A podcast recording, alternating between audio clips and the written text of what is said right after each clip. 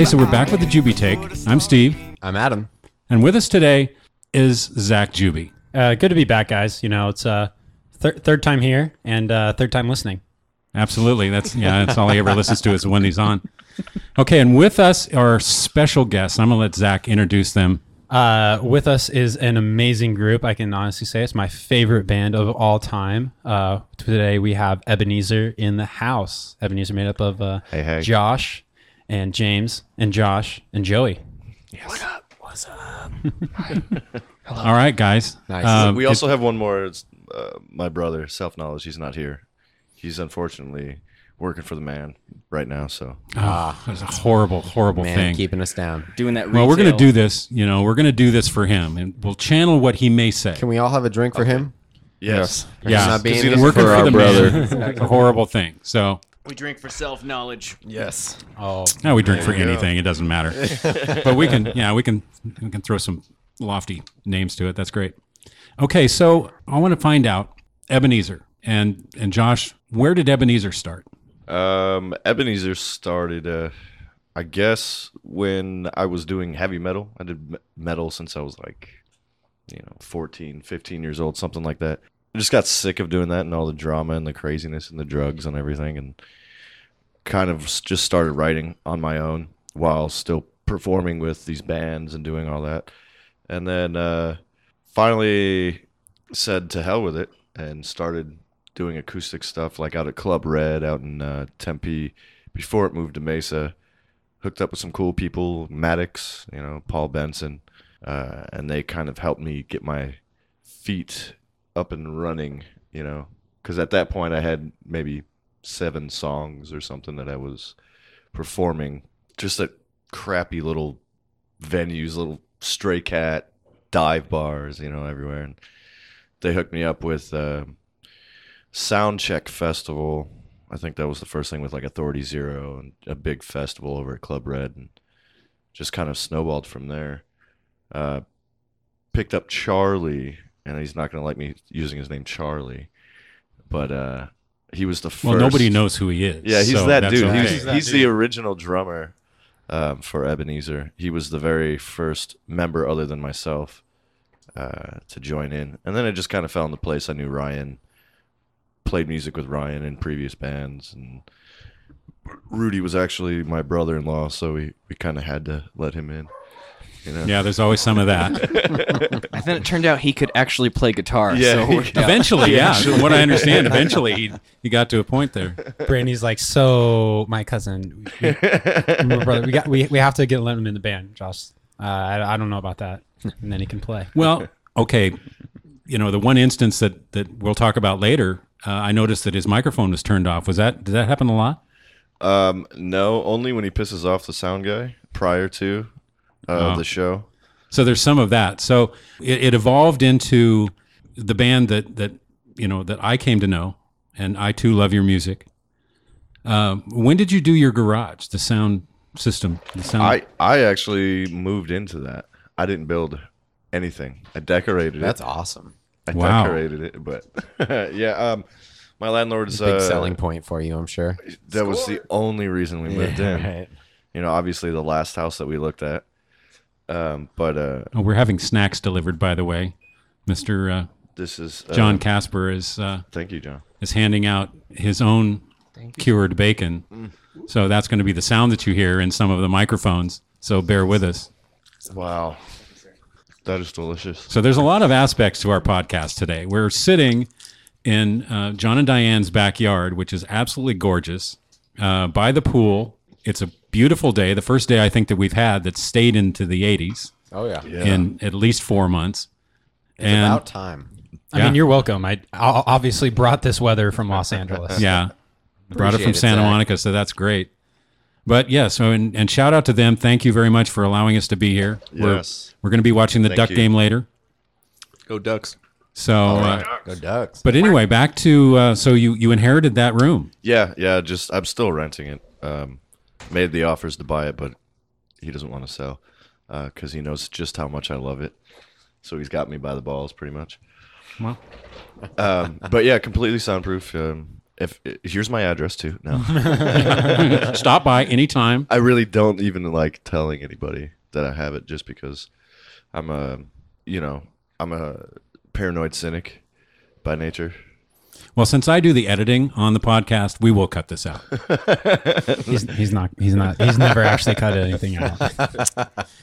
It's a lot of post work. Well, the reason I bring it up is I've had the the privilege of sitting there and watching you guys uh, rehearse, Yeah. and you know, kind of brainstorm on on music. And uh, Zac and I earlier today were talking about one of the songs that we were kind of sitting there when it first was just a couple chords. And you know, Zac, go ahead and go from there. No, it was super cool. Uh, I mean, le- leading up into that, it was a really interesting story of how I got to meet Josh and got to meet Ebinezer. Um, I was dating a girl at the time, and we wanted to get some consumables for the evening of fine manner So some snacks. Snacks. Okay. we were getting snacks. Jubie snacks. Jubie snake. And uh, that was the first uh, time that I met Rudy.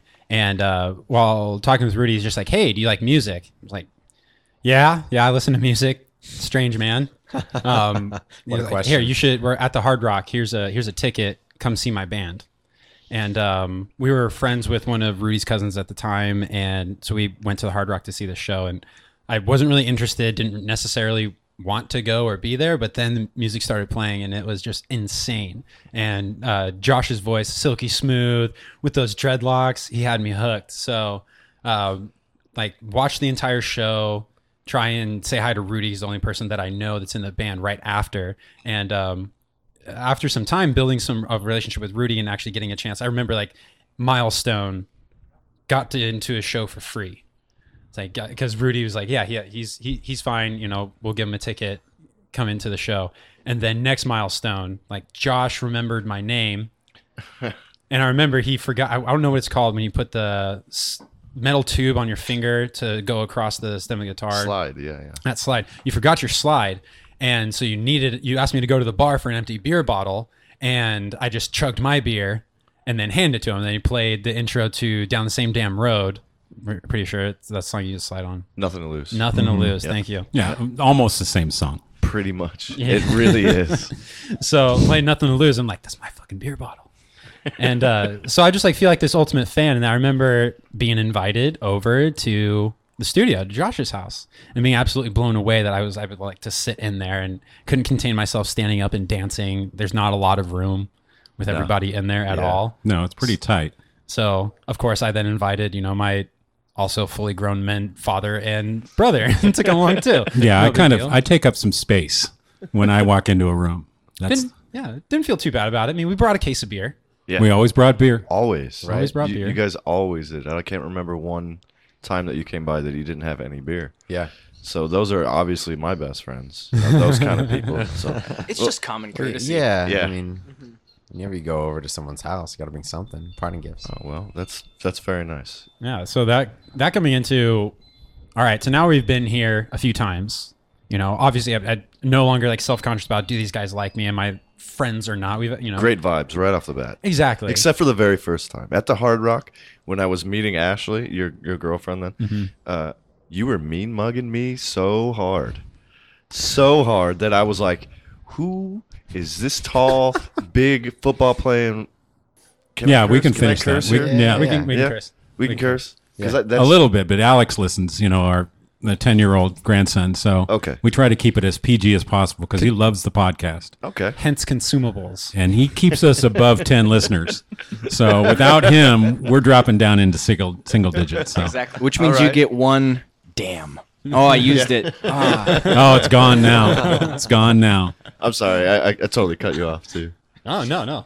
Mean The, the, mugging. the mean mugging. Yeah, you're mean mugging. That was. Well, of course, you well, know what his was girl. that about? His girl's sitting talking with a rock star. Well, no, okay. It actually it was a little bit. It's that. It's that, but it's opposite because I'm sitting there like I have a girlfriend, and I mean I want them.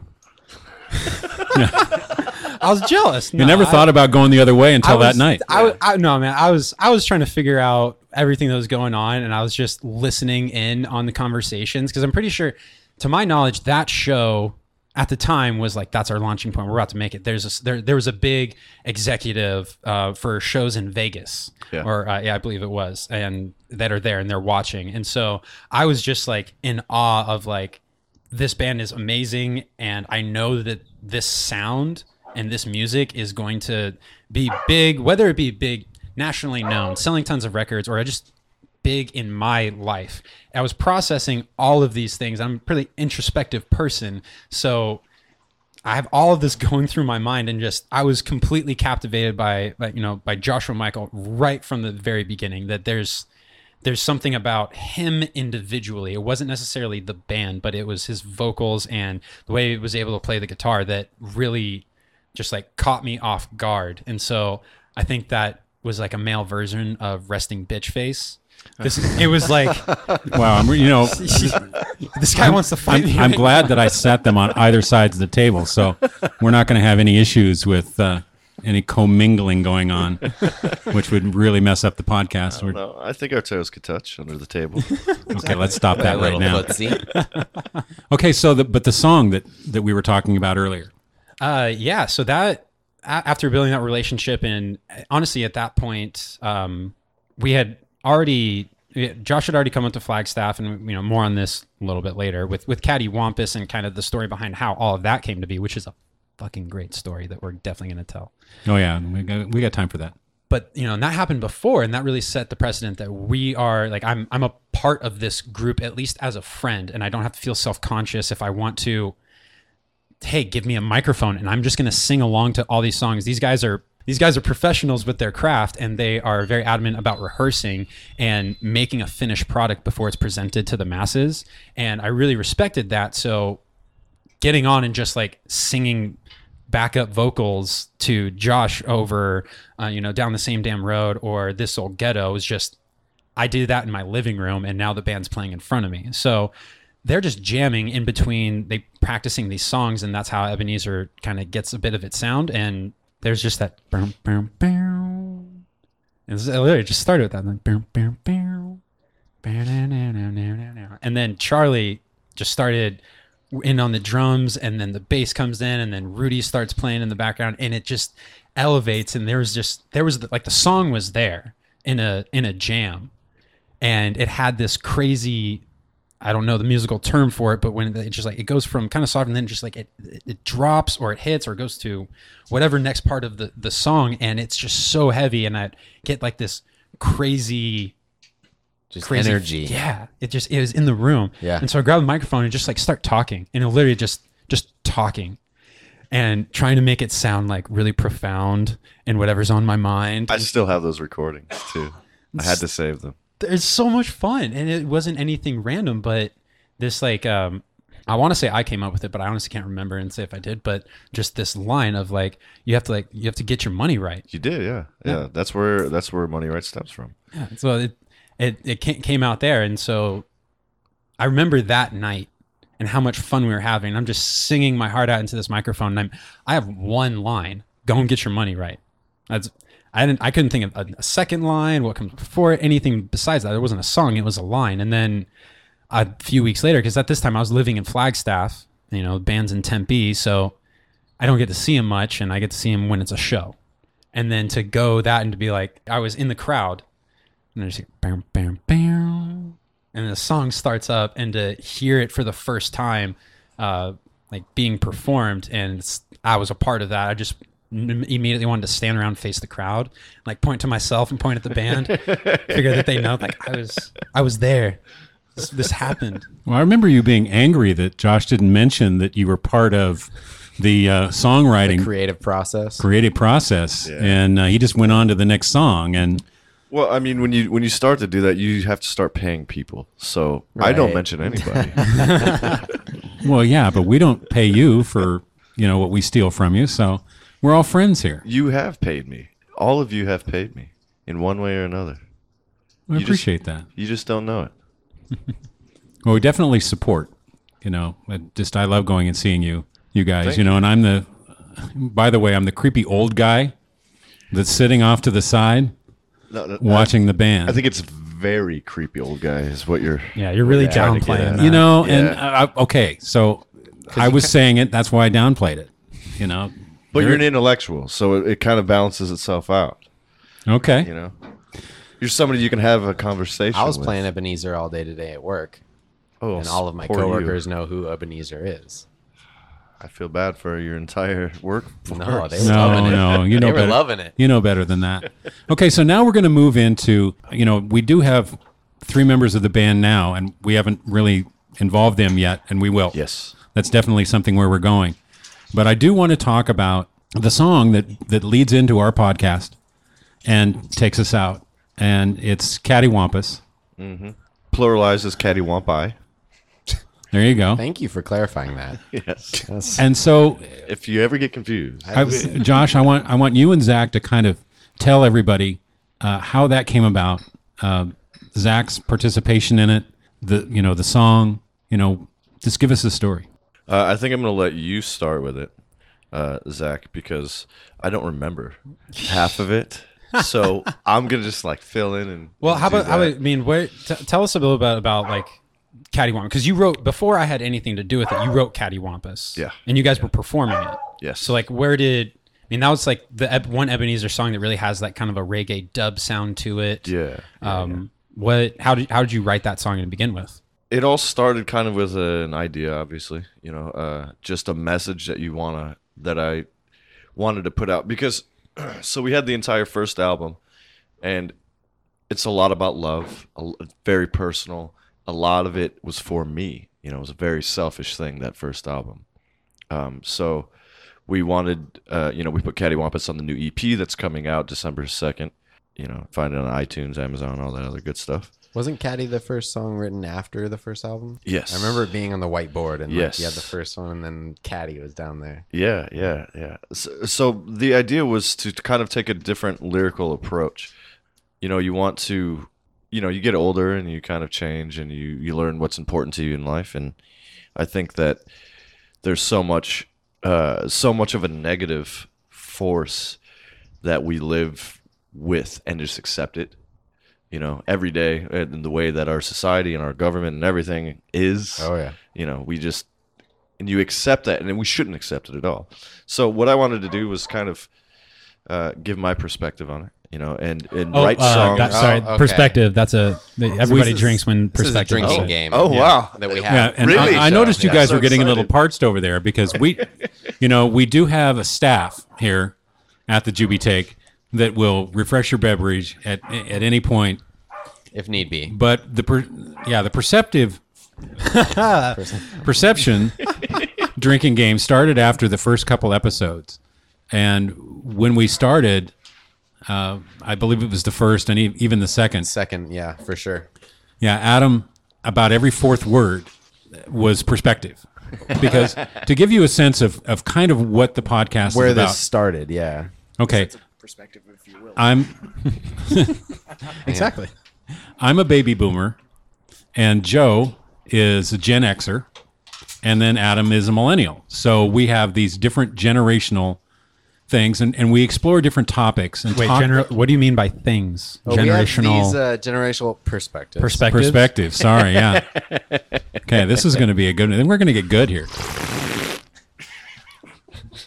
Just right in the mic. Just do it. That's awesome. That's a performer right there. Good job, Josh. That's the that's the cue for the audience playing along. Right. Exactly. Well, yeah, we always we always tell everybody if you're going to listen to the podcast, you need to have a beverage handy. yeah Yeah, this is not one that you you listen to while sober. So what we did that what- pretty much sets the mood right there. after after the first uh, after the first couple episodes, we decided that we were going to have a drinking game, and we were including the audience. So every time perspective is used, There it is. there it is right there yeah. then you take a drink. And so that's how that started. Now, the next thing I'll say is is what we've done is we do a buzz level. Cuz you know, as the the podcast progresses and at different points, you know, sometimes we start a little earlier than the beginning of the pod- podcast. Um, so we do a buzz level, and it's between a, a 1 to 10, and you can go to two decimal points. And beyond that, it's just tedious. So You can see they they've explored the parameters of how this works out. They're very familiar with So, it. Science. so that I know that I'm following along correctly. You could be a 325, but God help you if you're 5.656. exactly. right, because yeah, you've gone You're too drunk. If, you, if At you're that there, place, you're you're just just drunk. being- you've gone too ridiculous. far. You've gone to that third percentage point, and and at that point, you know nobody cares. You're going to lose your audience. Uh, tenths and hundredths, right? Okay, so already. that being said, uh, back to what we were talking about.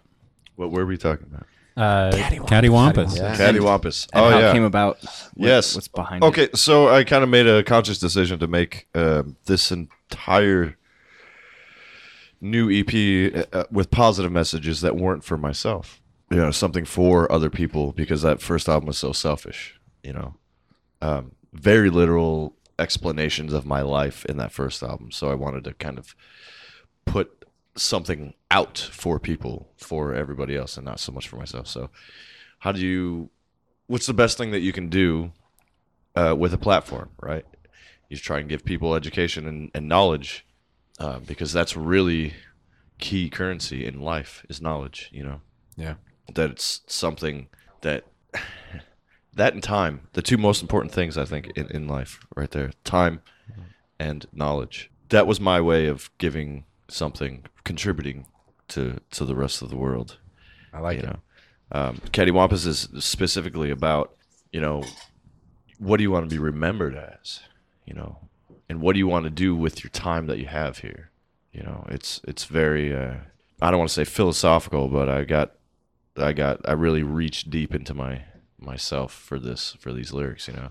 The chorus is before you're dead and gone, you want to be known as one of the good ones. And that's Right. really what what I, I love that want, you know. I want to just just want to be known as one of the good ones and that's that's about that you know Well, and it's it's great. It, it's a great lyric. It's a great song. But once the song was done, uh, I remember my my recollection was uh, Zac had done some slam poetry, amazing slam poetry that i totally like messed up and made an ass out of myself So yeah, I, I, I did. I was um, so the, the same person that helped me get in touch with Ebinezer for the first time. It was uh, one of my very serious girlfriends that I've had. I haven't well, haven't had many, uh, but she. Well, you've always I's- been in love with Josh. So what's a girl going to do? I mean, her, uh, her and I's relationship over, you know, it, it, it's a, the time that it was really revolved around music from even just being like smoking weed in her car and listening to albums, you know, and enjoying an entire, like the first time I really enjoyed an entire album all the way through and not just the individual songs. And it was a, compilation of good songs, but something that had a message all the way through it. I enjoyed during this relationship. And the first concerts that I ever went to at Mesa Amphitheater and to all these different venues were in this relationship. And so it really revolved around music. And I got to know Ebinezer through this relationship, you know, and like most do, it, it had an ending point and I was not in a good space when it ended. We were living together, you know, with my, with Adam, and um, I got an opportunity to move to Flagstaff, and literally I just picked up and left. I got an opportunity on Friday, and I moved on Monday. wow Yeah, it was quick. yeah I- Ian, Ian, it was sad too it was very sad it just happened, and so I was up in Flagstaff, and I didn't have a lot of friends, and so I decided like, okay, I want.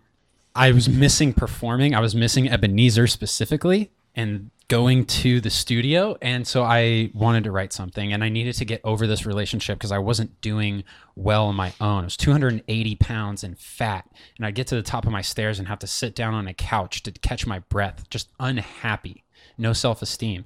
And so i started writing this and i started changing my life. And it started with okay i have this idea of like I'm not that intelligent. I can't write things that have impacted me, but there's so many things that have been written that impact me. And so I started listing out all of the artists that I got to experience during this relationship. And then I for each artist, I made a list of my favorite 3 songs. And then I went through those songs and I picked one. And then through those songs I picked a lyric just just favorites, just process of elimina- elimination lyrics. And then I took the lyrics that I had and I tried to tell a story, the story of this relationship. And it developed into something really cool. And I wrote it, but once it was written, I wasn't happy with it at all because it had to be performed properly. I wasn't able to move on at all until this happened. So through this entire process, I write this thing, and it turns out really, really good. And I It, it practice really is. And I will, I want to interject in this that during this process, while Zach's reading it, he is calling some of us and kind of previewing us and saying, okay, what do you think of this? Oh. And that's one of the, Oh yeah, I definitely got a phone call. yeah, we did. And I didn't was, get a phone call. well, He was he was Well, scared of well, what you were gonna. think. Everybody Yeah. will know why very shortly. but it was it was a great experience for me and a great honor that my son calls me with this because really you're you're reaching out with something that it's it's not your medium. It's not what you normally do. He was a football player. And you know it's it's it's the spoken word and it's and what Zac writes is from the heart. And that's what motivates him. He can't just sit down and write something. He has to be motivated. And so he's sharing this with me and it it was a wonderful experience for me. It was a great honor. Once I had it finished, I performed it. I found a couple platforms in Flagstaff, you know, super hippie type city, easy to perform spoken word poetry. And so I go to uh, uh, Fire Creek and I do a performance there. And it was like, it was fun, but I also didn't know that like each night of their slam poetry was, each night was a competition and there was multiple rounds of it. So I get up there and I do my thing and I'm just like, okay, I did it. Out of there, left. And so it's like a week and a half after I had performed it there at Fire Creek. Josh and Rudy um, and, and and their fine ladies come up to Flagstaff and they want to check out you know a couple of venues, figure out like, hey, can we get into Flagstaff and do Ebinezer? Like, is this town ready for us? Can they handle it? Um, and so we we're going around. We end up at this venue and uh, we're at I Mia's, like which the way is you put that too. well, I mean, it was it wasn't the other way around. totally wasn't at all. No, no. Oh, Mia's. so yeah, Mia's Mia's no longer there. Mia, Mia's isn't around anymore. But uh, we go to Mia's and we're, there's a live band there and we're enjoying it. And I'm standing there with Josh and he finishes his drink and he's like, "All right, I'm gonna be right back. I'm getting another drink.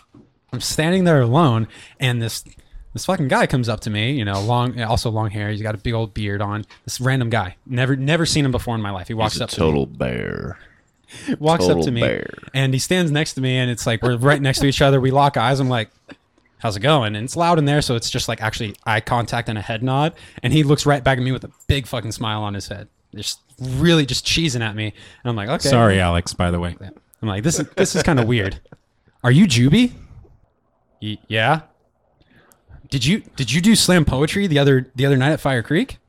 I'm like, yeah. And he starts going into and uh, the the story like, oh, he was so good. Um, where did you go? We, you know, you went on to the second round and everyone was calling out your name, but no one could find you. I was like, oh, I didn't know it was the second round, yada yada. And um, as I'm talking to this guy, out of the corner of my eye, Josh and Rudy and their two girls are standing right there, and they're just like, oh my god, is that Jubie? Jubie, oh my gosh, it's him, it's him, and they're just making fun of me because I I'd never seen this guy. And so Rudy comes up to me first, and he's like, "What was that about? What's going on?"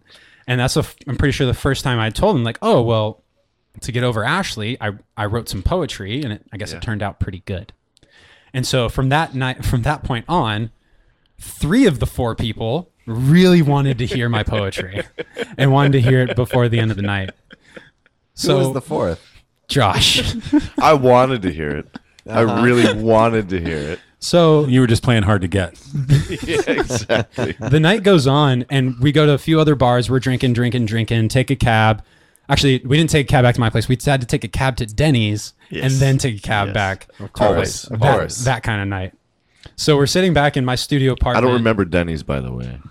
Just to let you know. It's a good night. we're back in my studio apartment and they're all you know let's hear the poem let's hear the poem let's hear the poem and the person that i want to hear it the most is josh and he is has his feet hanging off the end of my bed and he's laying down with his arms above his head and his eyes closed and i'm sitting there and i'm just staring at him as he has his eyes closed and i think it was brandy uh, eventually goes hey josh Juby really wants to share his poem. And then Josh opens his mouth and responds with, Well, who the fuck is stopping him? well you know from you know from the icon hero that he is how did you not strangle him and by all accounts you're much bigger than he is I mean, you just go over and you just do the little tweak, and and now you know Ebinezer needs to find a new lead singer. and I was so vulnerable at that point. You could have done anything. Well, so was he. I mean, he, I was about to spill my heart, but you know, this actually I think worked out in my favor because then the next morning, you know, Josh doesn't remember a thing. No, no, no. Okay, so I am playing conscious and speaking with people, and I sat up, and you started, and I fell asleep during this poem that you're giving us. That that is probably that is a milestone. You want to talk about milestones? That is an probably one of the biggest negative milestones of my life is doing that and being that for you because of how great you are and, and what you do and, and, and how you support us and how loving you are you know Well, the way that I always saw it is the next morning, all you ha- all you heard was how great it was. yes No absolute like idea of But he- really what it was. He actually didn't hear it at all. but it was great and so i think that put a positive perspective of my poetry There we in, go. in his mind yes yes, drink. Oh yeah. ah so after after that happened it was um just conversations of hey like okay you can write some stuff like you have you have talent you know this is josh to me so let's collaborate let's let's do something and then he got i eventually heard it Yeah, eventually. and wanted to collaborate. And I remember Josh uh, telling me, "It's like, hey, so you know the song Cattywampus? There's a bridge during it. During this bridge, you know, I want you to write something for it." So he sent me the the MP3, and I remember sent to me on a Thursday, and on Sunday I called him back and I said, "Hey, okay, I, I got some stuff written." And I'm pretty sure you responded with like, "All right, cool. Like, you know, we can you know keep working on it let me know when it's done I'm like no i i wrote it it's it's it's done i you know this this this, this is it and um you know like steve said earlier when it comes to my ability to write i am able to like i, I have to be driven by something and Yes. so my favorite band coming to me and be like hey write something for this sent and i immediately i was like i put need your ass to work I need the lyrics. and so reading the lyrics and seeing how this is this song is representing exactly what I believe in. And that's that love is what we're here for. yes Above all other things, we're here to love and express love, get in other people's, you know, bubbles of positive energy and make positive energy from ourselves outward. And that's what this song to me was representing. And, you know, wh- what are the good ones? And Being a good one. yeah, Yeah. life is about being around those individuals and the search for them is a big part of it as well. yeah And finding those and, not, people's and worth. not trying but being Yes. right Exactly. because you can try try i don't believe in that word try either you are or you aren't Mm-hmm. you know you say what you are and you do what you are or you're a bold-faced liar Yeah. you know Well, the, Exactly. yeah, I, the, the ultimate progression a person can have is to be. yes It's not to be something or be better. It's to be, and that that's what the good ones is all about. It, it ended up being a little bit different, like Josh's pers- uh, perspective.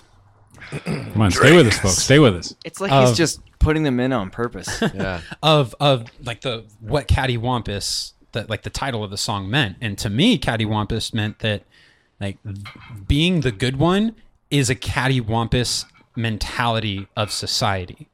To put love first Yeah. over self progression, over wealth's progression, over getting your money right first. That is that's a that's a bass backwards way of looking at life. Yeah. you don't make it to the top by being the nice guy, or by Right. or, or through loving Definitely. Right. That's And- for sure. but that's what like that's what we're doing and that's that that's that was the inspiration that i got from that and so I was able to write that really quick and then the performance factor you know is what makes what makes the message yeah and so that's that's how i was able to write it was just everything leading up to meeting josh and getting writing that first poem and then being able to get into that studio and honestly like, gain a lot of self-worth through seeing individuals that you absolutely respect and admire and seeing your reflection of yourself in them it's like I, I, I can i can i can see the way that you know josh sees me through his eyes and that gives me more self-worth Now, I, you know, I will say that. wow Yeah. Yeah. Everybody, take a minute. i'm touched I, wow. I mean, because there's another incredible perspective, even from our side. But There we may- go. maybe I should save that because that story a- actually has a happy note to it. Because the other one is sort of it's sort of a downer. Um, Keep it up, man. we got to we got to keep That's what she said. Keep I'll start off actually with with the silly one, which uh, when I would see Ebinezer, uh, Rudy, Rudy and I would always talk about guitar tones because at the time in our other band Tome, I was still playing guitar. Amazing, amazing band tone. By the way, just putting that in there. A lot of love playing in that. And Shout Ru- out to Sarah. Definitely. What up, girl? So Rudy would come see us, especially because uh, anytime we would play in a show together or something, he'd come out and he'd be like, "Dude, I gotta get me your guitar. I gotta get me your Les Paul. How do I get the amp tone? How do I get exactly the sound? Because you, you seem to know what's going on. I, Yeah. I don't. Please, like, enlighten me." And we got down to talking about Cattywampus because you guys were in the middle of just starting to write it Yeah. and he showed me the riff and I was like, "What's going on there? Like, what's the name of that?" He's like, "It's Cattywampus," and I was like, "All right, that's a weird name." I I had no idea what the what the phrase Cattywampus meant Yeah, before. yeah. And he's like, "Yeah, it's just something Josh said about it," and I was like, "What does it mean?" He's like, "He said it's you know it's because it goes all over the place," and he was like picking out the riff, and I was like, "I could see that. Yeah, that makes sense." It, it was a perfect. The name of it came. Okay. Well, first of all, the entire album is called "Working as Antennas," and that's a literal representation of how the songs are written. Because it was just sitting in a room together, jamming, and then, oh, hey, that was amazing. Where did that come from? You know, working as an antenna. You know, so when Cattywampus came into play, the song, the feeling of it was all over the place. You know, it has reggae in it, it has rock in it, it has you know different uh, techniques of vocal stuff that I had never done before. And so Cattywampus worked perfectly because the lyrics represent, you know, the skewed kind of way that we live in this country. You know, like uh, everything should be uh, revolved around love and helping everybody else out. Not sound like a hippie or anything, but that's that's really what I what I kind of believe, and it's totally opposite of that. So it's you know, cat. It's very cattywampus. It's very weird and skewed. you Off know. kilter. Yeah, Yeah, Take, yeah, takes yeah. angles you wouldn't expect. Yeah, mm-hmm. and I'm especially because at the time when you guys were writing it, Rudy was super excited to show all the stuff you were doing in the studio. I mean, he he had some of the early demos, like with the phone caught underneath Yeah. Charlie's drum set, Yeah. so all you hear is like lots of cymbal work and snare Yeah. drum and a little bit of everything else. Mm-hmm. I don't even think there was vocals yet. It was like some of the the early takes. Yeah. Oh yeah, And- probably. I think like at the time we were still talking about doing that show up in in Flagstaff at the Monty V Oh yeah, and we were we were all preparing for that. And this was in, I think we were out. Uh, It was almost two years ago, Yeah. almost to the day. Wow. yeah, and like James Brown, everybody. James Brown. Def- Yes. Hey. and so before you know any of us were even in Ebinezer, we were all fans of it, having seen the show. And like most things that are good in my life, I experienced it through James seeing it first and going, "All right, you have to see this." Like we're going out. It's Friday night. We're gonna go do this. He's a super older brother, by the way. He's a super brother, He's like the older brother, and so and not in like a weird undercover brother kind of way. Like Like in a ladies' man kind of way, not undercover brother way. Cavassier. exactly. What was that dude's name? I can't remember. Oh, I don't It's the same actor though. He's hilarious. Though. Anyway, From Undercover Undercover Brother. undercover brother and Eddie the ladies' Murphy? man. Eddie Murphy. Oh, never mind. Oh, no, no, it wasn't that's Eddie not Murphy. the It was dude. um, It's Totally not. not. It's uh, Tim Meadows. Tim Meadows, Meadows. right from SNL. Yeah, From okay. is it SNL? it's SNL. Yeah. yeah. I always got that in Mad TV mixed up. Cavassier. Some Gavassi. Oh, it's a lady. Yeah. Anyways, So- anyway, So anytime we'd go out, you know, to see Ebinezer, it's a, it's a super sing song fest because if you if you watch the band perform, even if you don't know the words, by the time the chorus comes around the second or third time, you have to put up your beer and you have to sing. That's like the goal on every song. And so the fact that there were like sing along tracks, like where you got to clap your hands, like nothing to lose, or Party. like exact where it's like party time party. like every bit about that was was super fun and amazing. So when we were when you guys were in the middle of writing Cattywampus, and I think also in this batch of songs, I didn't know this. I guess was uh, also uh, Money Right Yeah. and uh, What's It For? and What's It For. Yeah, yeah. like we were still demoing these things, and uh, at the time, you guys were still trying to figure out what was going on with a bass player because Ryan was in the middle of like trying to figure his life out. Yeah, yeah. He he uh, he quit the band for his own personal reasons. You know, we all supported him for all that good stuff, but we had a hell of a time finding somebody to fill those shoes because he wasn't a bass player. He's a guitar player, and he's not a regular guitar player. He's a self-taught guitar player that is so weird. He's so odd in the way that he writes. He he's one of a kind. He really is. Super interesting approach. Uh, Yeah. especially like watching him play bass, watching him run his lines. Like as a bass player, I'm looking at him like it's so unconventional, but I really yeah. like the tone. It's not. Um, it's not that he played the bass like a guitar player. Like He, he, played he- it weird. He just transferred over into something that was like, I, I just do your thing, Yeah. do your thing, and I'll ride You around can't it, replicate dude. that. Right. And he also had like a very particular move on stage that I've never seen anybody do. And I can't help but do it when I play Ebinezer. he he kind of tucks his foot out like in a triangle and then dips down at the Yes, knees. yes. Like in this like weird Willy Wonka bounce. And if The you, Ebinezer Bob, ex- ex- that's exactly Yeah, it. It's the yeah. Ebinezer Bob. not to be confused with the Ebinezer Swing. No, two separate things. Or the That's Will- or the Willy Wonka by the way. bounce. Or the Ebinezer Wave. TM. yes, actually, you owe me money for even saying that. exactly. is the Ebinezer Checks in the mail. Checks in the mail, buddy. Yeah. is the Ebinezer swing Rudy's uh, shoulder headbang? It's so many I think things. it's Jubie's dance. It's so many things. it, comes from Rudy because it's Oh Yeah. right, right. Okay, Zac is shoulder move. Zac is confused because this isn't a visual medium we have going here, Hey, and he's up like we have video going. we can all confirm that uh, that is exactly how. and it was Oh, awesome. Yeah. I mean, it was, I thought Rudy was here there for a minute. just setting the baseline. So- really, for everybody listening, you can just look at YouTube videos and watch Rudy. And he- Watch and- Rudy. and, he just did specifically what Rudy always Yeah, does. You'll know Zac exactly. just brought it. yeah. So Okay. you, you can see, like, especially with a move like that, why it's enthralling to watch Ebinezer, especially because, you know, it's, it's not national yet, and it needs to be because everybody needs to see this. Everybody needs to see Rudy's shoulder headbang. Well, that's one thing that I love about Ebinezer is that it they perform. you know, they've always performed. They, it's not just them standing on stage and playing music. You know, it's always been. Oh, yeah, yeah. You know, Josh kind of you know whether he's unbuttoning his shirt or you know changing guitars or doing whatever. Uh, Rudy bobbing. You know, everyone doing. Well, and then Charlie with Charlie the, the with masks mask and, and- Yeah, yeah. you know nobody knows who Charlie is because he's that dude. That dude. Yeah. Well, except from this podcast. I mean, good thing we only have about ten listeners. Yeah. Exactly. yeah, You know yeah. what, though? Alex will not tell anybody. I'm writing a tell all. All right, I'm writing a tell all since it's his fault that he that he dropped out of the band, Yeah. and uh, now I'm going gonna write be a, a, book, documentary. and I'm going to call him out. Yeah, I'm going to call him out on everything that he's ever done. No, I'm just joking. we're s- we're all still really good friends. But it's it's a performance thing, and I think Yeah. that that's what you guys are talking Yeah, about. yeah, for everyone, sure, yeah. it's more than just sitting out there and playing. Well, and we none of us ever believed in the showcase, and we all kind of came from s- different backgrounds, but all had this same generalization within all of us. There was some, s- there was that.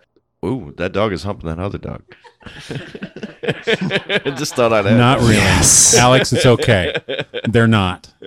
No, but uh, you know, there's always there was always this kind of thing that we understood that was kind of unspoken that passion drives everything that we do. Everything that has ever inspired us has never been anything that's like old white folks in the 50s kind of music, you know. "Oh, that old thing here," And it's, you know, we're all metalheads too. Charlie wasn't a metalhead. Charlie totally into hip hop, gave us that hip hop side, whatever. Uh, but everybody else is into metal, you know, that heavy, that intensity, and we all just kind of uh, followed suit with that, I suppose. I'm like way distracted because there's amazing. There's more bacon coming. There's more bacon Oh coming goodness. around. This This, What- bacon what is is this? fried. I Now think this this is- bacon is fried. This is fried bacon. Is fried and it's a little Okay, thicker cut. So I'm Muslim, It's a little crispy. so I'm breaking all the rules right now. I'm Oh just my joking. gosh. Holy. If I could only reach the mixer, I could turn him down, but I can't. That's uh, I'm way too far away. So here's an experience for you guys. Yeah, this is what's going on right This now. is this is very delicious. Right here. This is only fried you guys bacon. were Okay, what you this is my got? first time trying fried bacon, by the way. Yeah. First. Time. Okay, what you guys started talking about was it was kind of a direction that I wanted to go because you guys can converse when it comes to music and and it's a different language. Yeah. And our our podcast last week talked about music, but From a listener's perspective. exactly. Yeah, there you go. There it is. Hey, drink. Cacao. And all everybody, uh, you know, who's listening to this, and if you're drinking at this moment, you can drink as well. Well, that's, the whole that's point. fun. yeah. of the game, right? It's an interactive podcast. That's Yes. why we try to do that. Exactly. You can't you can't listen to this podcast without a beverage in front of you. now we It's like do scratch not. and smell TV, but for radio. Wow. Okay. Thanks for going there. Um, sorry again, Alex. Um, but but the it does not have to be an alcoholic beverage. No, is what we're saying because we're Oh. not. You know, it's rated it- E for everyone. Exactly. It could be Heather's down there with water. This is in Arizona. We are pro hydration on this podcast. Absolutely. Okay, so but dealing from from a, a, a music perspective, I'm sorry, I had to go there. Hey, Uh, don't hate you for it. drink that chocolate milk, kids. and it, it's just different the way that i look at things and, and i feel that i was fairly successful and i'm fairly intelligent but music and You're no dummy. remembering lyric remembering music and, and being able to just grab a guitar or drums or or bass or keyboard or whatever and then somebody throws out a song and you're like oh yeah i know that one Yeah. and and it's just remembering it, it my mind doesn't work that way Well, may, maybe I bet it would if you had Yeah. repetition. It's it's it's practice. They they they, they No, don't just sit- no. really no. really it's it's it's just like any other kind of trade it's all in the prep it's all in uh, how you get comfortable with it you know it's it's very similar to you know i can compare it to building houses you know what i mean like it, i've seen roofers that can do roofing with their eyes closed that don't Right. need any And- direction And, the reason you know? I say that is I've done proposals and presentations for million dollar contracts. Mm-hmm. And if it's written and scripted, I'm lost. oh I just no, I'm I'm don't do that to me. Yeah. Let me freeform. So let me just get up because I know what I'm talking about. I know my industry. I know what I'm telling you and what I'm selling you Yeah. and what I want you to believe. But if I have a set of words that I have to say in a particular order, I get lost. So i see does that make it out to be a thing that's reliant on your mood when it comes to that? Because since you're free forming, if your mood ends up being off kilter, like prior to your presentation, are you going to be able to sell it the same way? Since you're going to rely 'cause, on uh, your heart. To me, to me, it's never been about mood or how I was feeling. Okay. It's it's just that remembering. Yeah, because in the musician scenario, when a presentation happens or a performance happens, and a lot of people would like to like kind of fly on the seat of their pants and be very improv- improvisational. A lot of times, like you get a uh, a very awesome performance from somebody who has a very relaxed state, and some people prefer the very stressed state in order to get the character to come out, you know. And sometimes the script plays better on the people who are less uh, comfortable being themselves. So a lot of times they'll do the prep and say, okay, well, if I can script the entire thing from bottom to top and sometimes even mimic a recording, you know, in, in the music business, we have a lot of people who uh, are so afraid of failure that they will, you know, pre-record an entire performance similar to doing a million dollar presentation that has to hit. Right. And they're like, you got to go on the script. You got to be line by line. You have to hit all the marks, and you only have this amount of time before you're done because the next band has got to be on right now. Right. And so um, a lot of times it doesn't leave a lot of room for for playability, and yet the passion comes in in the similar vein where you're saying, you know, ah, I want to, you know, I want to be myself. I don't want to prep all of my lines. I'd, I'd rather speak about something I know. But I, I love the idea of the music. You know, again, getting back to Cattywampus, and I don't know that we finally got to the point where you know you were asked to write, Yeah, yeah. I mean, I was asked and, right. and you did. well, there's the first performance, and and that's what the, you know. Again, I want to kind of close that off before we move on. Yeah, what was that like? That first performance for you? it was like it was nerve wracking. Ultimately, if I had to put it down to a word, it was cool. It was so interesting. I'd never the only It was really cool to see my brother on stage. the, the opportunities that I had, I, I had known at that point in my life I was absolutely sure that I have a skill of speaking in front of other people, and not just a drawing skill. drawing people in too. Yeah. you have an intensity about you. I've had I, I've had success that when I speak, other people do tend to listen, and so with that, you know, I'm a comic book nerd. So with great power comes great responsibility. Say something that it that makes sense that works. So my first platform for that was that was in church and leading sermons in front of uh, you know uh, other other kids and adults and just being confident in that having a platform to speak. And then with the poetry, and then so this was like I mean, th- th- there's a band behind you. Like this is a this is a rock show. You're I'm a rock star. Like it it felt so cool, and I was trying to. I was definitely nervous to some degree, but I knew exactly what I was going to be doing. I knew exactly what was going to be said, and I just had to get up there and do it. But I was, and I wasn't worried about things going wrong. I was more so just worried about representing Ebinezer properly, like with that that optimum amount of respect for these guys. And Rudy was a big eye opener for like that performance factor because Rudy wasn't comfortable unless he was totally like freaking out and stressed out. this fried bacon is ridiculous. It's awesome. Um, he he like uh, before shows and leading up to shows, like he was nothing but stressed out. And in all of the prep work beforehand, he was just like, well, if if like if we can't rehearse it and Jubie get it right, then we're not doing it. And Rudy was that force behind it. So I had a lot of respect for it and was intimidated in that regard. But I remember just making sure first, like my number one concern was that the bouncer let me on the stage because there's a bouncer on either side of the stage, and I'm coming from like the middle of the crowd and like one of the more enthusiastic people in the crowd. So if the bouncer doesn't know, he's like, "Well, hey, crazy guy, stay back." so making sure you knew that I could come up there, and then I wanted to take my shoes off. Like that was a big thing. I wanted to be barefoot because Josh was normally barefoot on stage, and I asked him like, "Why are you always barefoot?" He's like, "Man, I just feel grounded." Gotta feel the music, man. Yeah. yeah, total hippie answer. Yeah, well, But I I wanted to do that, and so getting up on stage and grabbing a microphone and then starting, and then it happened.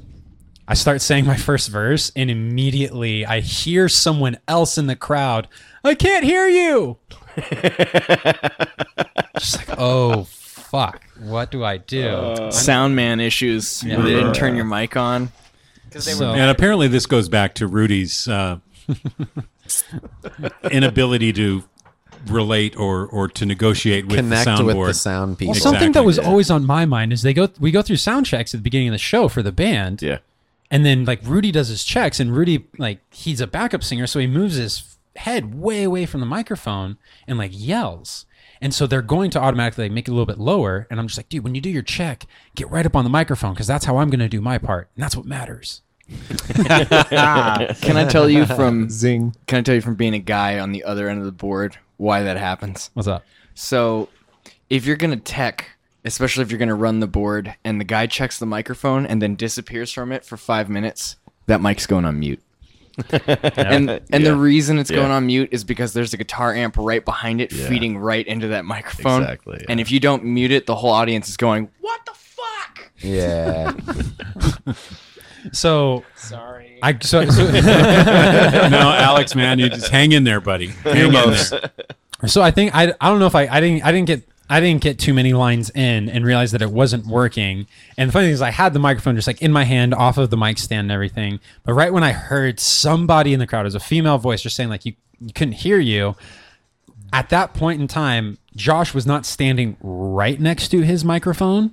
Hmm. So I just immediately jumped over and in the like at the break of from one word to the next word Like a just got pro. right into the microphone. Like a pro. It, and and being in the audience, it was really fun to watch that. But also your reaction, Josh, that you you allowed him to your mic, and it's like, okay, these people are friends. Okay, this isn't a rock band that hates each other. These are guys that okay, hey, use it because eventually you shared it at the end of the song. That- Yeah. that's absolutely true. And I don't even know if you know how far in depth. Well, uh, how I am. I, I always bring my own microphone. I don't Have use you ever shared a mic before? I've never shared a mic before. I, I have a weird thing with germs, not with everything, but Yeah, just yeah. microphones. I've I've gone, I've done that, you know, in, in the past, gone to shows and didn't bring a microphone. That's okay. As soon as you put your your mouth to that microphone and you smell that, and it's disgusting, you'll always want to bring your own microphone. So I don't normally sh- share anything with anybody. You know, that's how close we were. That's a lonely place to be, buddy. We yeah. You don't share anything with anybody. Other than uh, you know my my good spirit and my um, Garage space. garage space, Garage space. and my heart. You know, with with with Brandy, uh, It was- Brandy Martinez, my my soon to be wife. Oh, and she's it was awesome just a too. really cool moment when when you guys were able to make that work. Yeah. there was a big show at Joe's Grotto, and I attended after spending. I, I drove from Flagstaff down, and I spent the day hiking. And the Oh, I remember that night. and the show started rather late. It got pushed back a little bit. yeah, maybe ten o'clock. And it may be the only time I've actually slept inside of a bar. And I will definitely the first time I had a bartender look me in the face and say, "Honey, you can't sleep here." Oh, and I remember that night. And Josh is up on the stage, be like, Where, "Where's Jubie? Ju- Jubie, get over here! You Yeah, he's get he's over asleep. here!" He's Okay, so now at, at this point, I definitely want to bring in more bacon. I, I have to say this this the call of service team is like on Thank you. point. Right? Yeah. Hey, I, I have not been thirsty or hungry. this is how the Jubie Take does things. This is the Jubie take. Uh, yeah, okay, exactly. So how often do you guys do this? Once a week. As a- much as you want, man. Okay, so Josh, now I want to move on to uh, the turnover with the band and now the direction you guys are going. And I definitely want to hear, you know, what are the plans for the future? Um, are you still playing the old Ebinezer stuff? And also, you know, the direction of the new stuff you're going to and the shows and, and what is going to change? Um, yeah, uh, all all great points. Thank you very much for asking. yeah, asking let's all just dive right into that one. No pressure. No pressure. So, um, I guess we should start with um, yeah, however you want to proceed. the new people in the band. Uh, uh, very good friends of mine, very supportive people since I've known them, not only in music but in everyday kind of situations and and that sort of thing. Um, I couldn't um, have asked for anybody better. Um, there there came a point um, in Ebinezer where we had to look at ourselves and say, what are we doing? Why are we doing this? What are we wanting to take from this? And where are we wanting to put this? You know, what direction we're wanting to head. And everybody at that point uh, had different ideas. And not all of them uh, necessarily were focused on the end result of making Ebinezer something more. You know, everybody's got families and everybody has their own ideas and, and things that they want to do in life. And it just so happened that Ebinezer didn't fall into that It's uh, priorities. that priority category. Yeah, you know, and which is fine. You know, and I, and I, and I still love everybody like I did when we were making music together. You know, it's a family when I feel like when you It really- like that. that's You make a really connection important. That's different than Yeah. Oh, yeah. Yeah. That's that's really important uh, in in the writing process and basically keeping this this boat afloat, keeping the ship sailing. You know, that you have to. I I wouldn't be able to make music and do something that personal and that vulnerable with people that I didn't respect or didn't know or didn't com- really I wouldn't be able to do things with people musically if I if I thought that there was anything that would tell me that they wouldn't save me if I was drowning, right? If there was anything that like if I had any kind of red flag, uh, Right. Like I said They earlier, had to you have your know, back, I'm a 100%. paranoid uh, cynic, you know. So I I love humans and all, but I know what they are right. but um, these these guys they um, they saved me. They saved me in the situation that I was in because Ebinezer was going to um, be just me at this point. I, I can't give up something that uh, means so much to me because I don't have children. You know, I don't, I, I don't, I don't have that experience, and, and and everybody else in the band absolutely has to put their children first before everything, you know, before everything in life. and this is my child, right? This is like my. It's not a child, and I know that, but this is my equivalent. That's how Ebinezer continued. Yeah, yeah, yeah. And I would have been doing it by myself, still trying to go through the entire process. What these what these guys did, being great, great fans, great friends, um, they just said, "Yeah, we're ready. We already know your stuff." Now they were already in a band before. Tome, they, amazing band. Tome, Tome. yes. So they're still in that band. yes, Okay. yes. Yes, sir. Right on. Tome is still very, very live, um, and I'm really happy to even be working with people that have made great music in the past.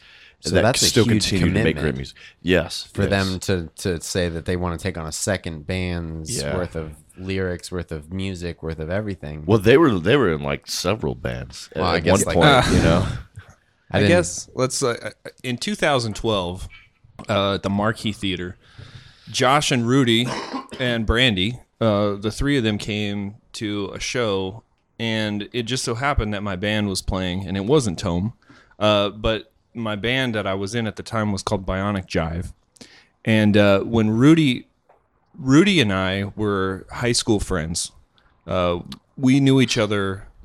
Um, you know, around 2001. he actually gave Rudy Rudy's first guitar. Yeah. Wow. So You actually are a great man for that. He introduced That's Rudy ju- into like doing on this. that act Yes. alone. Well, take away anything else you've done in your life. You're Yeah. still a good guy. I this- think I I've mean, heard Rudy talk. there's about an you. there's a there's a Ebinezer origin story that starts out where when I was about 14 years old, um, I got I had my very first electric guitar that I got uh, from my dad, and he p- picked it up at a pawn shop, and uh, I used to walk around this apartment complex that I lived in without it being plugged in, just like you know walking around jamming. Nobody could hear me, but I was not very good anyway, along. so it was that Didn't care. Is that how that's how it's done?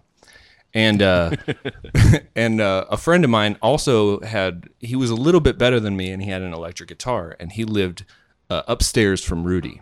So we had this like little competition going on. Like if he learned something, I would have to try to learn that thing and learn it a little bit better than him. And if I couldn't do that, like I was like wrecked emotionally. And it, that's how I tied this like ability to get like better at at playing music because my parents were musicians. So none of the things that I was doing at home was getting any sort of feedback on whether or not I should do this differently or you know everything I did was like that's too loud. That's all I got. so so anyway, uh, I I would just you know sort of wander around this apartment complex with my guitar, and uh, Rudy's dad uh, was um, Shout out to Dino. yeah, uh, Rudy's dad was um, a, a keyboard player, and he uh, Hell he of a blues funk player. he was great. He was one of the nicest guys, and he invited us over, me and my friend who were competing on guitar, uh, over to play uh, with him on keyboard.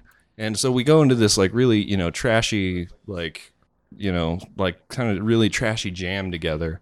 And we had no idea what we were doing. Like we didn't know anything about music, or like he would say something like, "Play me a C," and I would just run up the neck Is this it? somehow, Is this it? right? And my other friend was just standing there looking at his guitar, and I would just run up the neck. And he said to me, he's like, "That's what it takes to be a musician." He's like, "Be fearless, just go for it," right? And Rudy and I looked at each other, and Rudy looked at me. He was he didn't play any music, but he was like, "Wow, like that was pretty profound," and especially because my parents didn't give me any sort of feedback. Yeah. I was like, "All right, I'm gonna take that with me," and I kept going with it. Right. So, uh, a f- fast forward a little while, we had like a little high school band going, and we A couldn't little- get a our little high school. we couldn't get our uh, we couldn't get our drummer to come over and rehearse with us because he was always grounded, right? And that's what happens in high school. Yeah, that's Damn know? drummers. Drummers. So Yeah, what are you gonna do? so Rudy was over there expecting us to have a jam, and our drummer never showed up. So Rudy got on the drum kit, and he had never played the drums, and he was really good.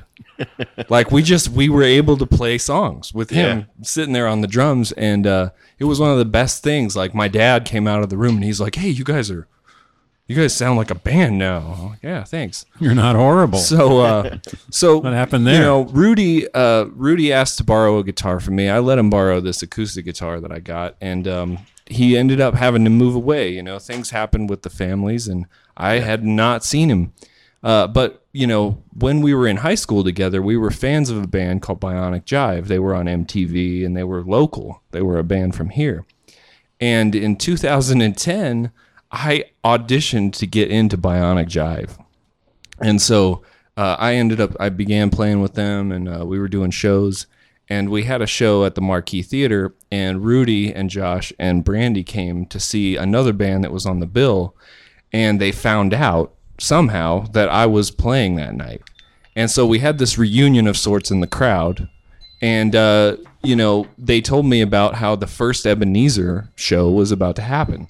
So we were really cool. It was a great reunion, and we came together. And um, I saw nearly every Ebinezer show after the very first one because of that uh, that meeting, because it was very cathartic. Like I felt for some sort of reason for the first time that uh, one of those things that happened to me in my teenage years was actually positive, rather than just totally like something that just totally It was beats in you the in right the head. You know? direction. It wasn't a failure. There's a connection. Yeah. And um, so I was, you know, very, my heart was tied to Ebinezer before I saw Ebinezer even play their first song. And uh, so when I went to see them play, I was, you know, it was even overwhelming because I was like, oh, I don't have to pretend to like this band. You know, the quality of it was very, very good. And, um, you know, as a, as a person who wants to have a career in music, it's amazing to see somebody who's got songwriting buttoned down and they know how to do it, you know.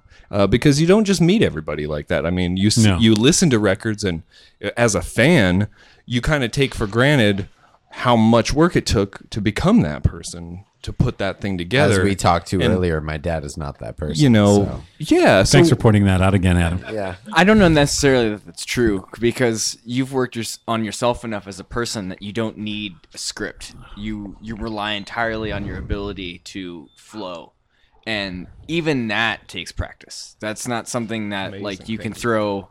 I don't know a four or five year old kid and be like, "All right, go flow." What are you talking about? Like they have no idea what you're doing, but you've been doing that long enough that oh, I I know what I'm doing. Put me in the press room. I have this. Well, I appreciate you saying that because yeah, that's kind of who I am. Is I understand my niche with this. Now, you know, I've been listening to music for a long time, and so there have been periods of time where you would go and listen to a band and you'd want to hear a song, but they didn't want to play the song. They wanted to take that song and go off on something, you know, and do these crazy riffs and and you know make it unique for that night. I always appreciated that because you know I've got your record, so I can hear that. But if you want to go off and do some other things with some other licks to it and some different things, then fantastic because that's what a live show is. Yeah, it's about the moment then, you know, and rather than it being like a thing where you know we're ex- not experiencing uh, Wind. wind from the from the north. Coming down. Yeah, Winter uh, is coming. It, it makes the it makes the moment special rather than being something that you're uh, kind of like expecting the the prepackaged version of the of the artist. It's it's them sharing that with you in the moment, which is kind of one of the things that have changed. You know, everybody has a recording device when they watch a band now, and so there's like it used to be you could hear a band's live album and it'd be like, oh, that's cool. You know, they put out a live album. But now, if you go on YouTube, you can find a live album, like you know, You can very amateurly You can make a compilation of an entire live album. Yeah, everybody. Right. You can bootleg anything now. Everybody has a bootlegging device. I wonder what would happen. You know, like say, uh, you know, Metallica was just here, and if you go on YouTube and find all of the phone camera videos, I bet you could assimilate some sort of like. Um, you know, multiple microphoned uh, stadium recording, Beastie Boys did that. right? Where they just Boys- collect all the bootlegs. They uh they had a an entire video thing that they put out that was I shot that. And it was all from fans. You know, it was it was amazing. It was an amazing thing because they took all of these submissions and they did their own thing, but they put the audio to it and they just use just the the video footage of it. But it's that's uh, I might steal that idea. I mean, that's amazing. And this time right now where Yeah. everybody has phones, like you can that's I mean, so It's good. I sort of did the that for curve. the Cattywampus music video. to be honest with you, uh, Yeah. I've got two. I've got some phone camera footage of Jubie rapping at uh, at the last exit with you guys because in the uh, in the music video, the professional music video that you guys shot, you didn't have Jubie with you. Yeah, in Huntington And Beach. so uh, when they sent it over, I was like, man, I got some footage. I'm gonna inject him into there because it sounds weird. Somebody's rapping and there's no actor in the video right, you don't giving it. the line. And that's I do actually have uh the video from Wasted Grain. yes, that was fun. Yeah. Oh. So yeah. Wait, hold, So- hold, hold, hold, hold, hold, hold, hold up. See, I have not seen this video. That's true. Are you telling me I made the final cut of the Cattywampus Yes, video? Thanks Oh, yeah. to thank- thanks to the Tome crew, right? Because the night that y- you did that at the last exit, I had five cameras running. yeah. so had a I have like I have a multiple camera shot. because I remember that night, Yeah. and I've been excited about that night for a long time, but I never saw any video. yes, you made the official. Oh, one. we We we Oh, yeah. I've got I've got money gosh. right on that flash drive, uh, which is an unreleased track, so don't give that out to anybody. No. Um, Just but- remember It's that's that's also what you told me when you gave me the track of Cattywampus, and then we pirated that in onto fact, this podcast. Yeah, in it fact, and and here, here's a little insight. so nobody, Josh, nobody will ever hear that. Here's a little insider information about that. Is I told him that I cleared it with you and it was no problem. Oh, I knew you never did that. Yeah, I never talked to Josh at all about it. I'm just like, well, I wrote He it. He gave so it to me, so it's, we're good. Well, the, funny we're a thing, part, a part of it. early in the podcast, uh, our first couple episodes, I actually, and and again, anybody that knows me knows that Facebook, no, thanks. yeah. Facebook was around for a long time, but we did the podcast, so got to do the social media thing, even from the old guy. So I, I, you know, have a Facebook page, and I got a couple hits from Josh about the podcast, Yeah. and I'm like, okay, well, if if he's listened to the podcast, then he's heard Cattywampus on there, and he hasn't sent anybody, you know, I have no not yet received an no affidavit. lawyers I've, I've, I've seen no lawyers showing up at the house, so I think we're good. And yeah, it was very exciting. And that's one of the things with the podcast. It, you know, the feedback. You know, I mentioned that you know maybe we have ten listeners. Who knows how many people are actually listening to the podcast?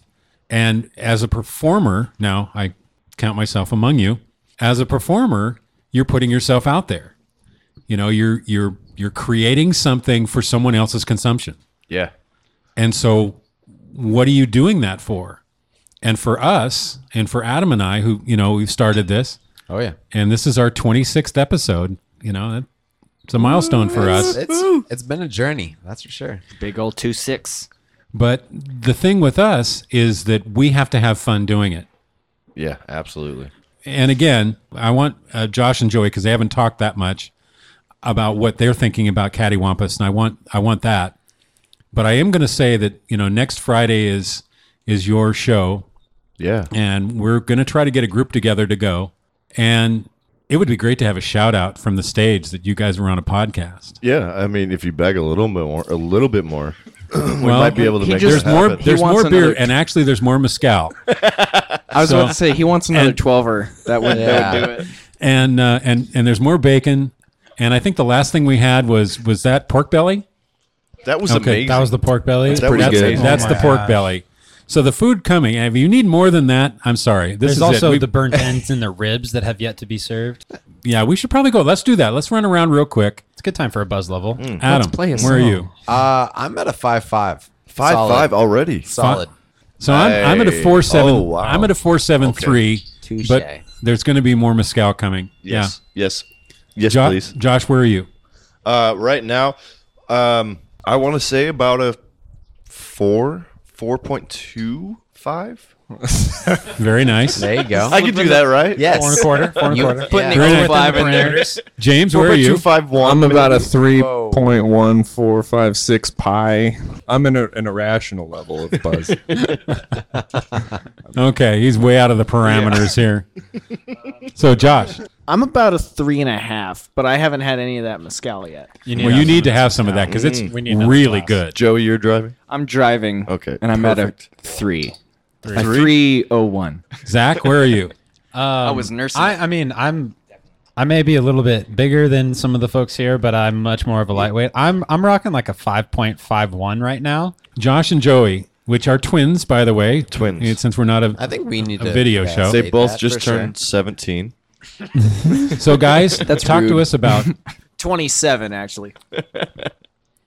about Ebinezer and what you see with with getting involved with the other Josh.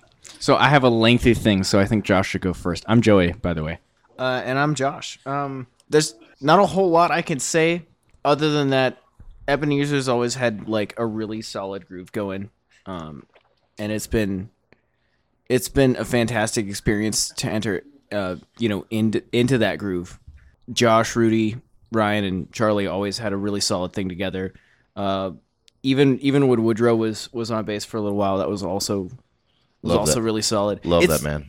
Woody. Yeah, James Hawkins junior mm-hmm. Woodrow, Woody, whatever you want to call him. Shout out to you, big hey hey Hell yeah. Hey, So- let's have a shot for for Woodrow. for Woodrow. for Woodrow. we have a little. He's still Well, I- I alive. okay, ju- He's just for still the- alive. I want to dedicate this shot not only to Woodrow, but also Charlie, Josh, and Rudy. oh well, thank you, There you go. thank you very I much. absolutely would say that. Wow, that's good mezcal. I gotta Which say, is really kind of a weird thing because mezcal normally isn't good. no, no, and warm either.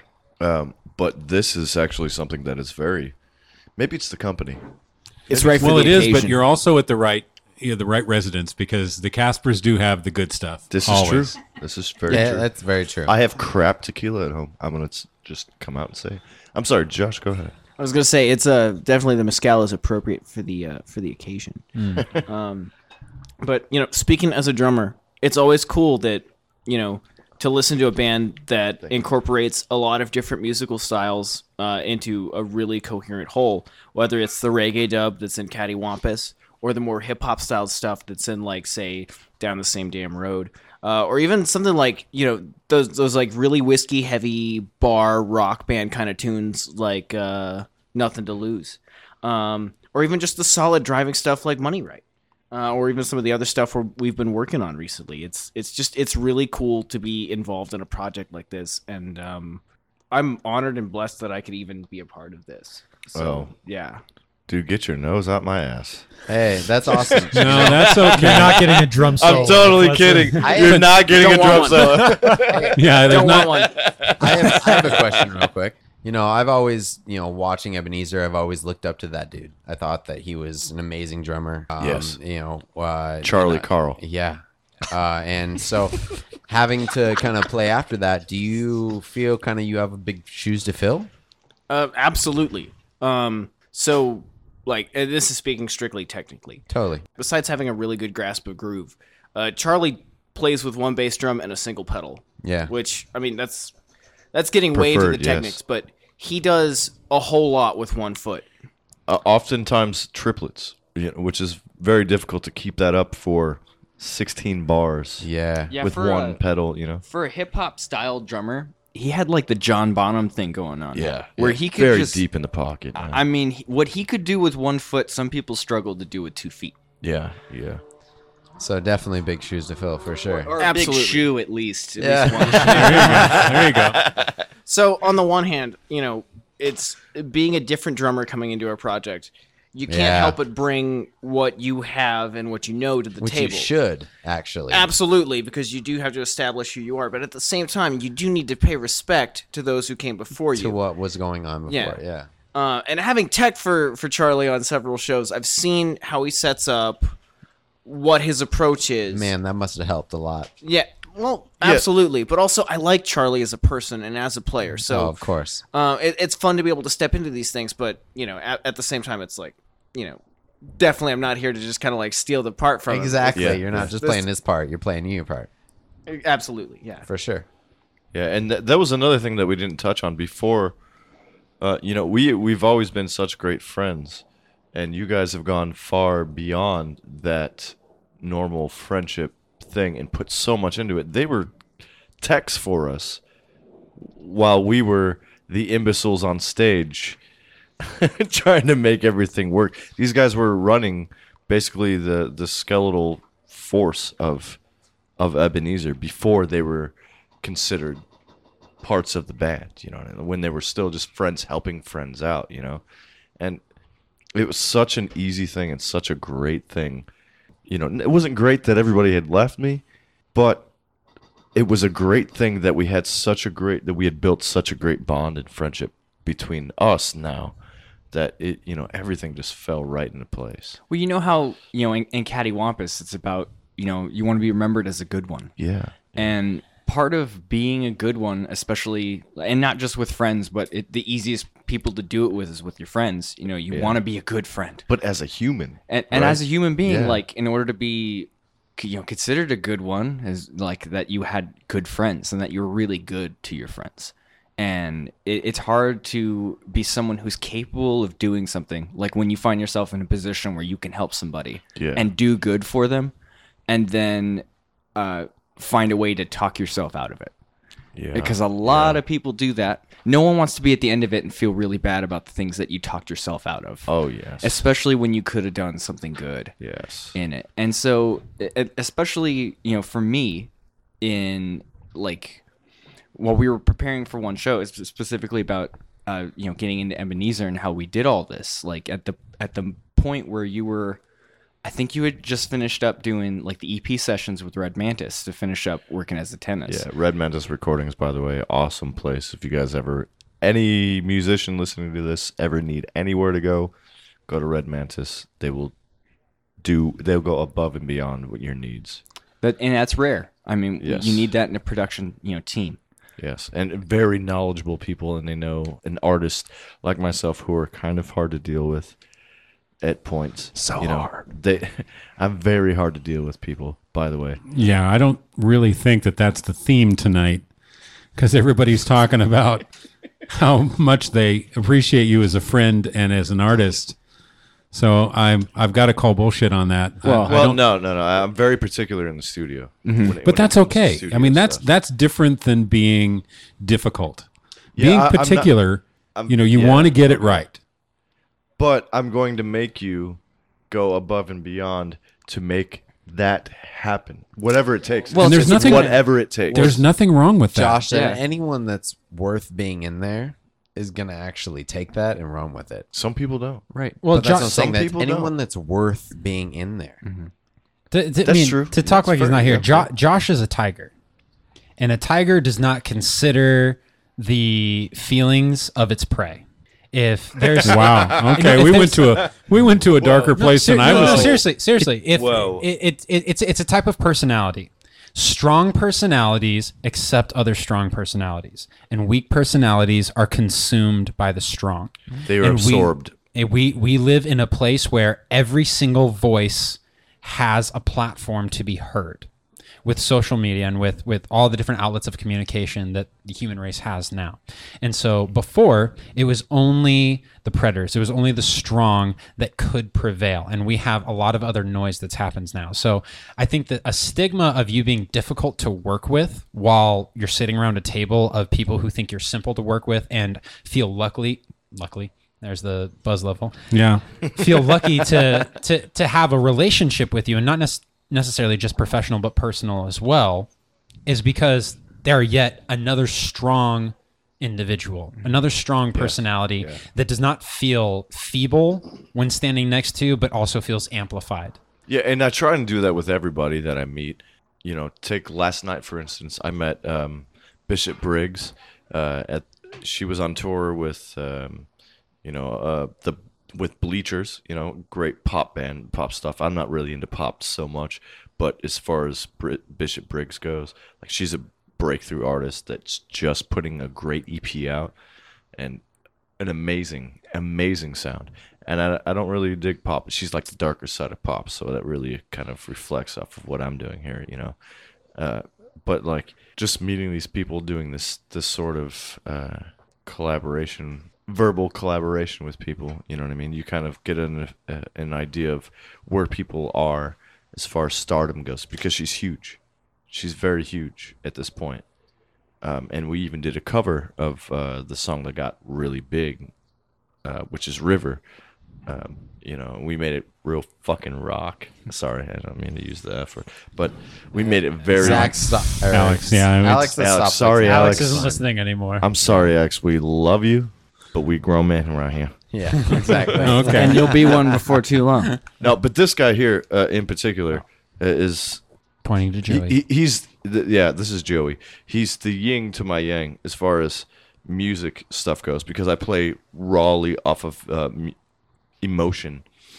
Uh, you know, very like I have my boundaries and everything, you know, and especially when it comes to covers and, and trying to make things ours as well as give respect to what they originally are. You know, I think we did a very good good thing there.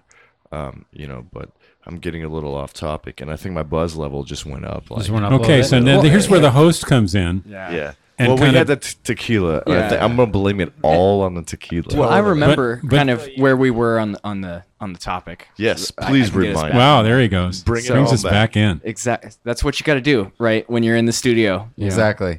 And so, so you guys had lost Ryan, and we were prepping for this show going on. You didn't know about exactly what you were going to do for a bass player. Yeah. And Tome and Ebinezer were going up to Flagstaff to do our very first like we're going to own the night. We're going to play this hotel.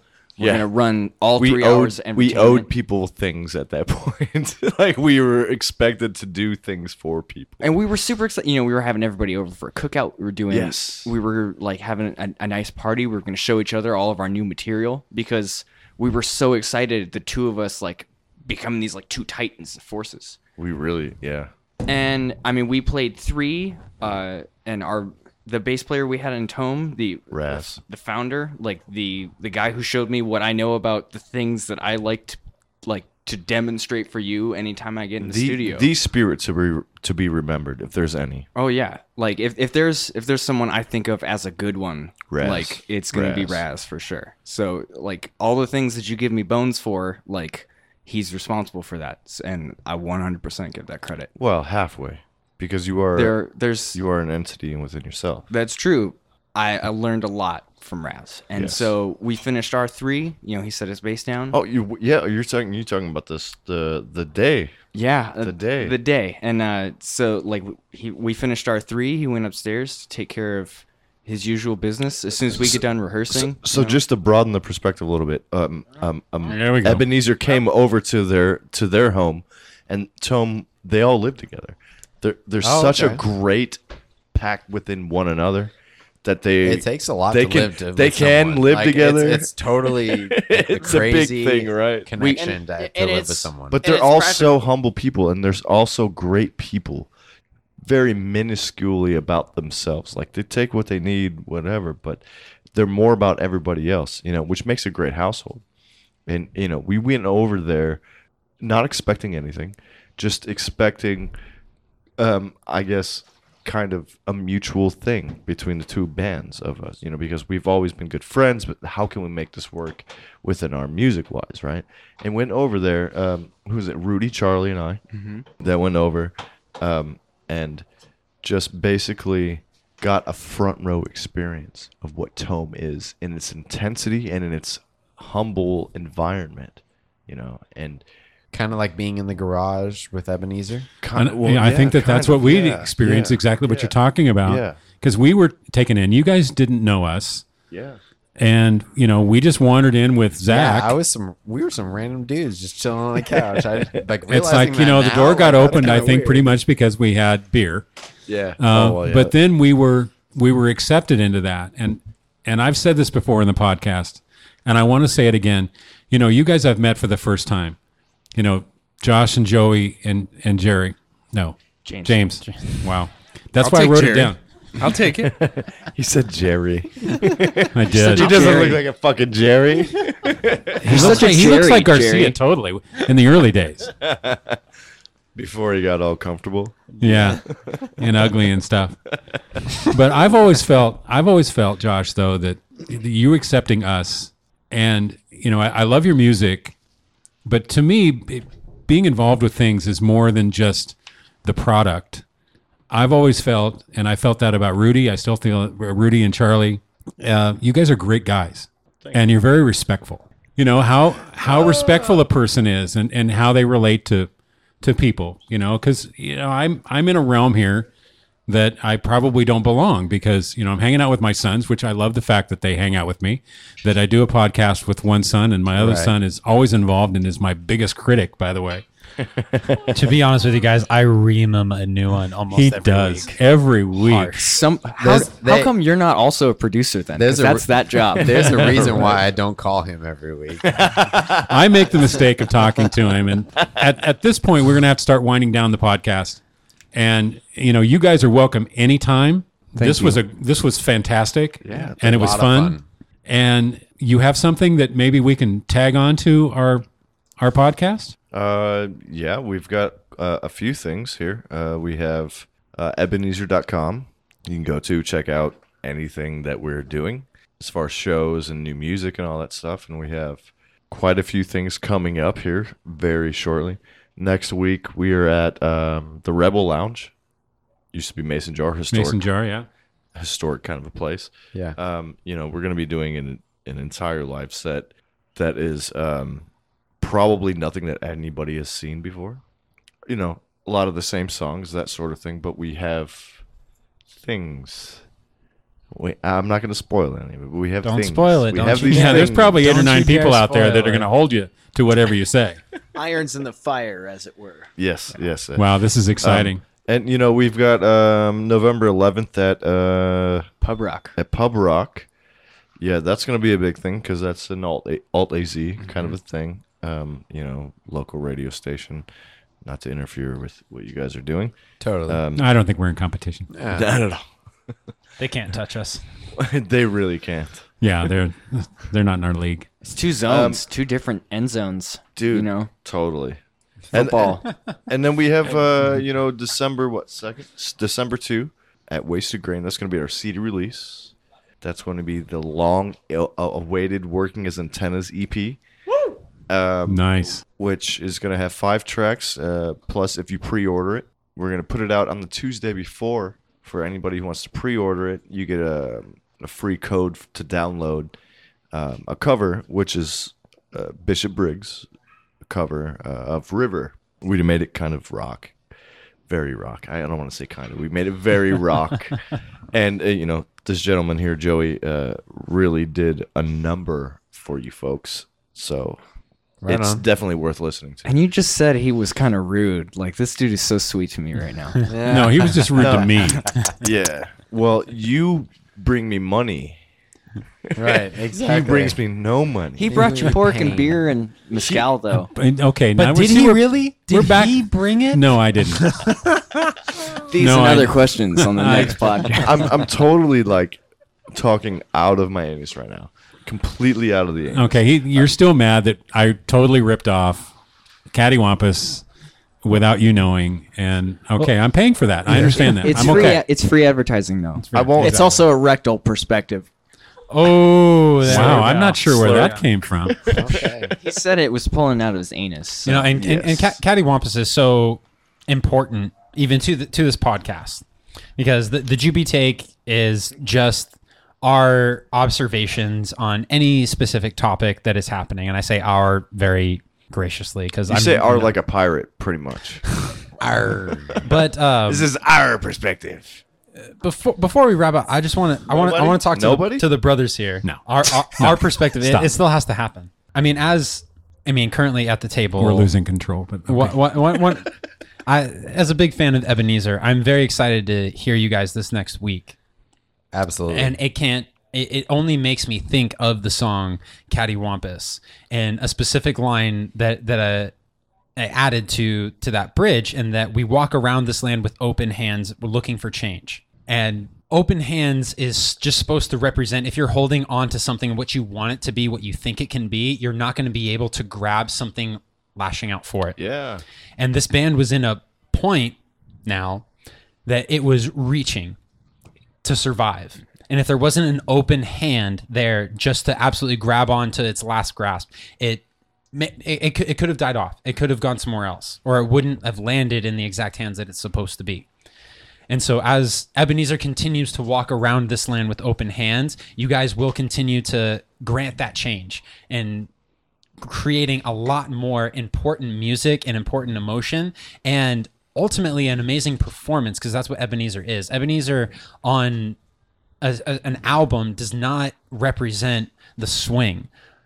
It doesn't represent what happens on the drums and the energy that happens inside of those rooms. Whiskey drunk, nobody listens to whiskey drunk live and doesn't go straight to their bartender and say that they need another one. in the middle of the song, you know, shouting while we're shouting. Yeah. you know? And I've always wondered why people stop listening and go to the bar, and that makes Well, perfect now you sense. know. it makes perfect sense. So you guys, I, I, I just want to say from from me to you three, you you band of brothers, Yes, absolutely. Wow. that you are absolutely the good ones. You are the people that we're looking Thank you. for, and you have now joined this raid that is going to absolutely take over the rest of the land. That's going to take over anybody's heart that this music falls upon, and is going to create that swing and create that uplift in their life. This progression we have at hand. This progression that we have at hand. This aggression will not stand, man.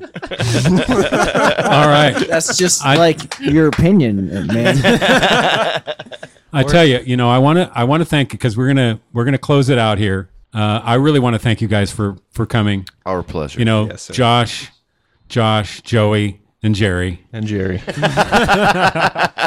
James Zac- Brown. That's James, Brown. ladies and Uh, Zac, uh, again, great having you on our podcast. My pleasure. Yes. And Adam, once again, you uh, you you brought it. Absolutely.